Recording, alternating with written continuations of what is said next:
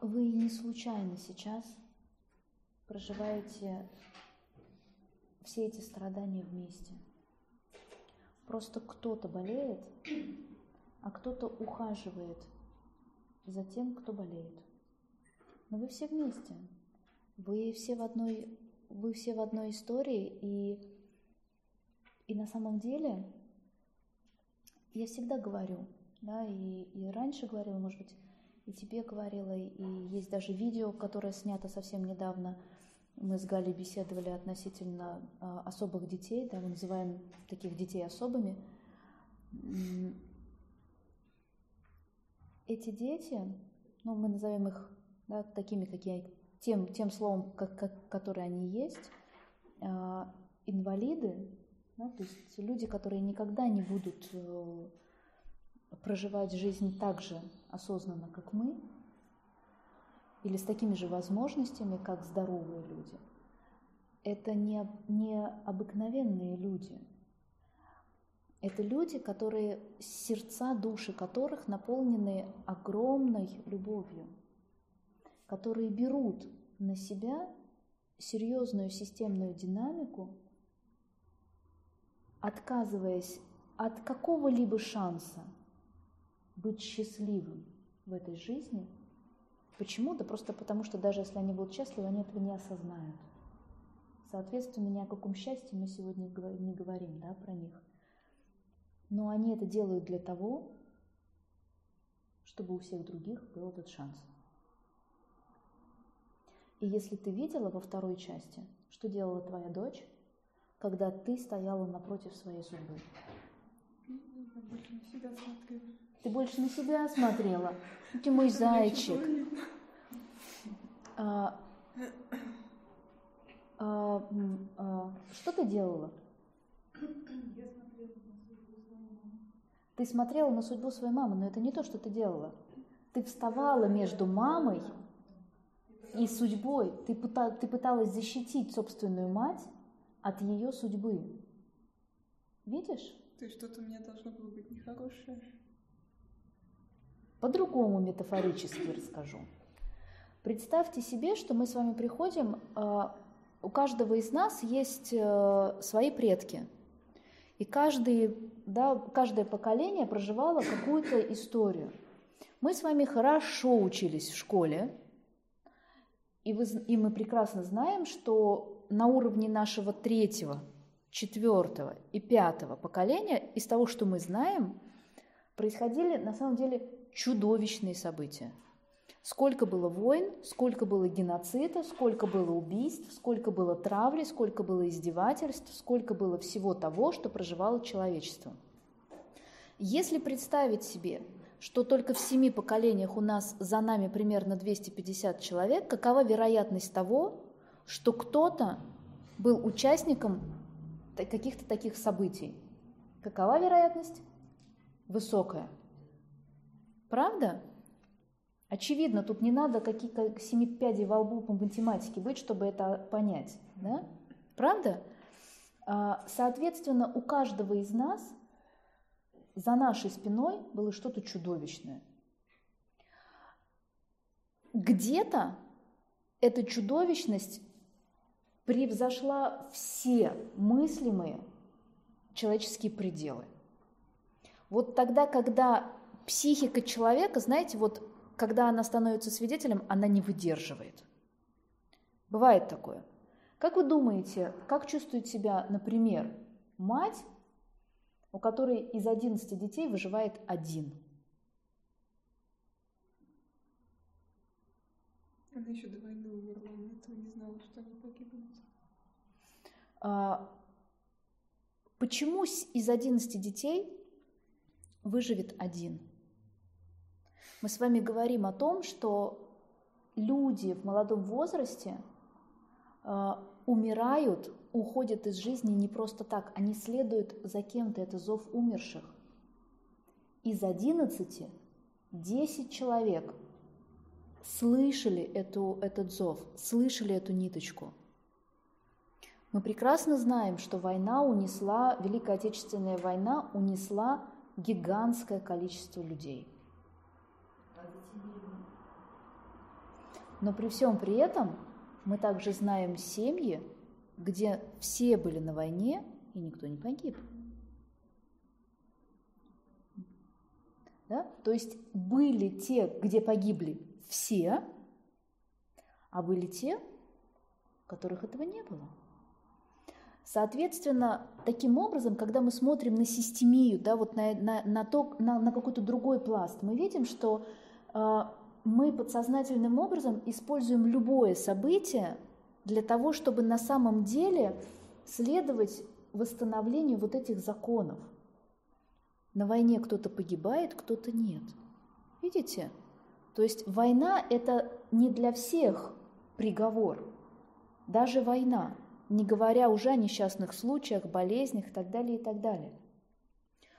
А у вас да, этот зов был еще дальше, чем про твоя прабабушка, получается, да, у которой умирали дети.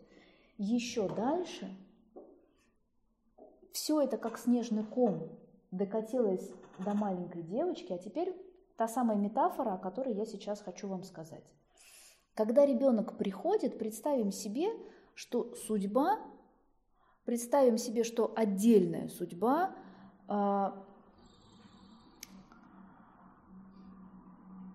которая связана с какой-то историей семьи, ну, это вот какая-то машина. И когда мы приходим в эту жизнь, мы заходим в автомобильный салон, и нам нужно выбрать себе судьбу. И вот здесь стоит Rolls-Royce, тут стоит Мерседесик, тут стоит Жигули, а вот тут стоит телега без колес – еще там, да, без э, лошади, без всего, телега. И нам говорят, выбирай. Условие такое, что на всех этих транспортных средствах обязательно кто-то поедет. И ты можешь выбрать себе Rolls-Royce, ты можешь выбрать себе Жигули, который, конечно же, ездит не так, как Rolls-Royce. А тут еще телега. Так вот, инвалиды которые заходят в этот автосалон и что выбирают? Они выбирают телегу.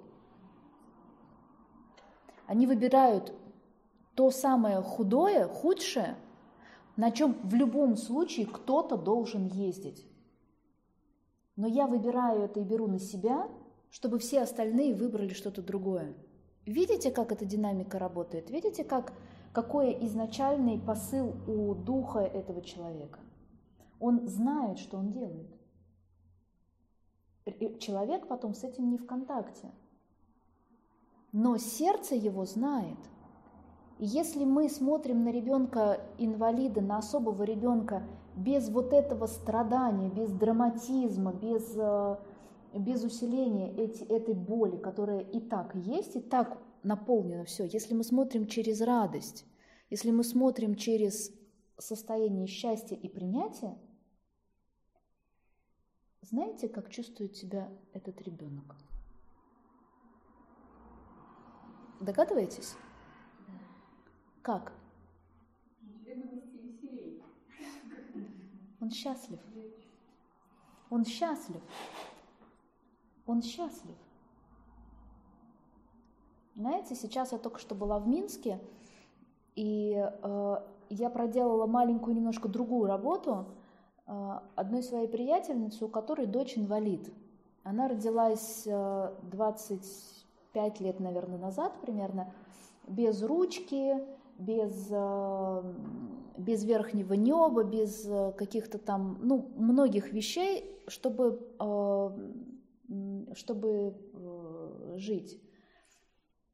И сейчас девушке 25 лет, я ее очень хорошо знаю, потому что я регулярно бываю в этом городе. Мы сделали много им работы по расстановкам и каких-то других, но сейчас вскрылась другая проблема. У молодой красивой девушки, она симпатичная весьма, у нее нет руки, у нее протез, когда она выходит, она надевает протез, когда она выходит в мир для того, чтобы было быть похожей. Они приезжали сюда, в Петербург, когда она была малюсенькой, для того, чтобы сделать огромное количество э, операций, но она может сама себя, она даже машину водит. Она научилась водить машину. Это абсолютно бесстрашная, храбрая девчонка, которая старается не смотреть на свою беду, а старается быть счастливой. И она делает все, чтобы быть счастливой. Перед ней хочется всегда просто склониться.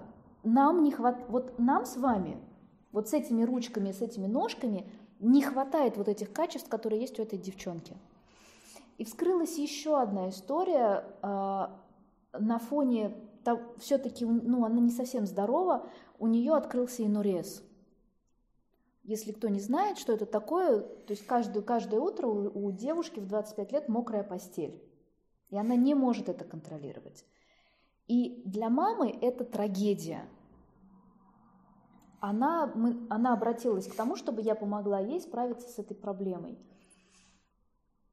И когда перед ней стояла дочь, она, я поставила кого-то, кто представлял ее дочь, и они смотрели, и для она, э, мама говорила о том, что она проживает э, безысходность, она понимает, что с такой проблемой у девочки никакого шанса построить личную жизнь, ну, собственно, легко догадаться, да, э, что к чему она, в принципе, стремится к этому. То есть она встречается с юношами, она там как-то ведет активную жизнь, она мечтает об этом. И мама, она впала в жуткую депрессию, в жуткую апатию. Она плакала, когда она об этом говорила, что каждое утро, заходя к дочери, я вижу вот такое. И когда я попросила сказать дочь, представителя дочери, что она чувствует. Она сказала, что вот сейчас, когда мама это испытывает, мне не хочется жить. Он говорит, я понимаю, что я не такая, как все.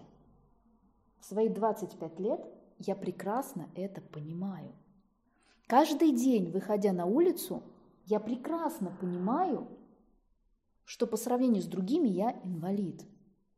И когда мама вместо того, чтобы поддерживая меня, поддерживать меня радостью, поддерживать меня своей любовью, сказать, да ладно, фиг с этим – да, быть в легкости, она видит и драматизирует, впадая вот в это состояние шока, мне хочется сброситься с крыши, потому что мама страдает. Я приношу маме еще больше страданий,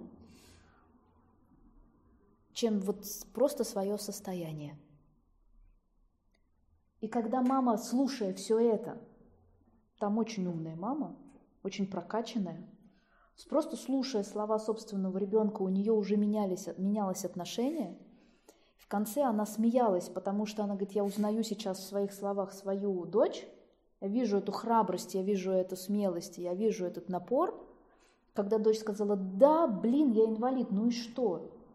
Но я согласна с тем, что я не такая, я хочу прожить эту жизнь счастливо. Да наплевать мне, что у меня нет руки, да наплевать мне, что это происходит по утрам. Но в конце концов, вот ту часть, где я могу быть счастливой, я хочу быть счастливой. И я не хочу, чтобы дополнительно мама драматизировала. Она засмеялась, потому что говорит, я узнаю свою дочь. И дочь тут же сказала, а теперь мне легче. Потому что, наконец, мама смеется. И, наконец, вы, каждый из, из нас проживал ситуацию, когда мы знаем, что мы накосячили. Правда? И когда приход... все, вот это чувство вины, вот это чувство самоуничтожения, оно и так уже есть. И когда кто-то приходит и говорит, блин, что мы чувствуем? Нам становится еще хуже, правда? Потому что мы и так себя уже уничтожили, мы и так себя уже практически убили. И когда кто-то приходит и говорит, слушай, да ладно, да фигня, ну как-нибудь разберемся и как-то справимся. Ну да, накосячил. Для нас это что? Для нас это поддержка. Вот, понимаешь? Это я все для тебя тут рассказываю.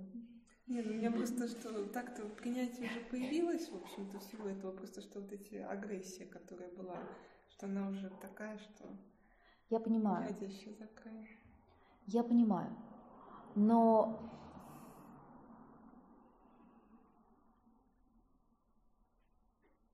я тебе сейчас еще продемонстрирую кое-что. Ну, в смысле, их спрошу. Вот представьте себе, это, причем это что говорят здоровые люди, да? Представьте себе вот в тот самый момент, когда вы накосячили. Представили? Хорошо представили? И представьте себе, что я вот тот самый человек, который сейчас зашел и сказал, вот молодцы, вот молодцы. Вот ничего более идиотского вы вот сделать не могли. Что по отношению ко мне вы чувствуете? Гигантскую, правда? Вы просто обожаете сейчас меня. Не надо, да?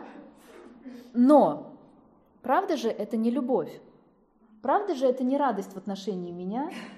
И правда же, это прямо вот несчастье рядом со мной. Вообще несчастье. Это агрессия. Упс. Короче, самой становиться спокойнее. Умничка. Просто умничка. Я хотела, чтобы ты это поняла сама и сказала сама. Именно. Если ты будешь в состоянии внутренней тишины, покоя, уравновешенности, равновесия, медитации, я не знаю чего, как ты, как ты это называешь, ну, нет, это может быть не только вот связано просто с поведением каким-то, вот, ну, что-то как-то сама болезнь так проявляется. Вот. Что... Ну, конечно, да. То, что она там Солнышко мое, да, конечно, да. Но то, что ты сейчас говоришь, это оправдание. Потому что ты, вот ты сделай все от себя зависящее, как от мамы.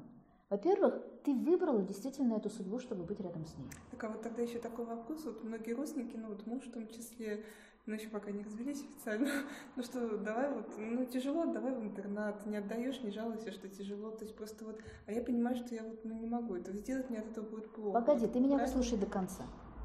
А, во-первых, ты выбрала эту судьбу сама. Да. Угу, как ты сейчас увидела. Да. Во-вторых, ты ко всей этой истории, ко всей этой системной динамике имеешь прямое отношение, и на самом деле, если бы она не взяла это на себя,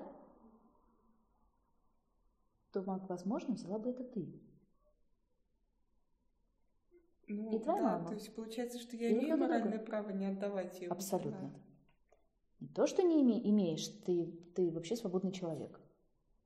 Ты имеешь право... Я этого вот действительно не хочу делать, а многие там, большинство родственников... И, и замечательно. Но тогда, действительно, если ты не хочешь это делать, да, вот mm-hmm. теперь мы говорим про твое психологическое состояние, которое может стать ей хорошей психологической помощью.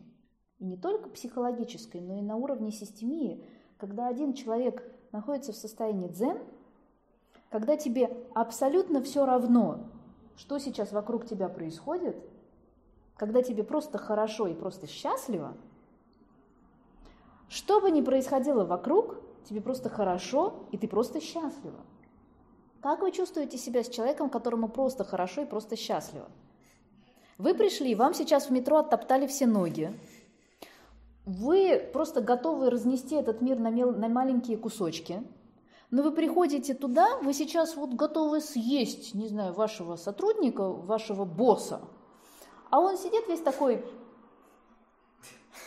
и ему хорошо. Как вам становится рядом с ним? Хорошо. Вот стань для своего ребенка тем человеком, которому, вот с которым просто хорошо.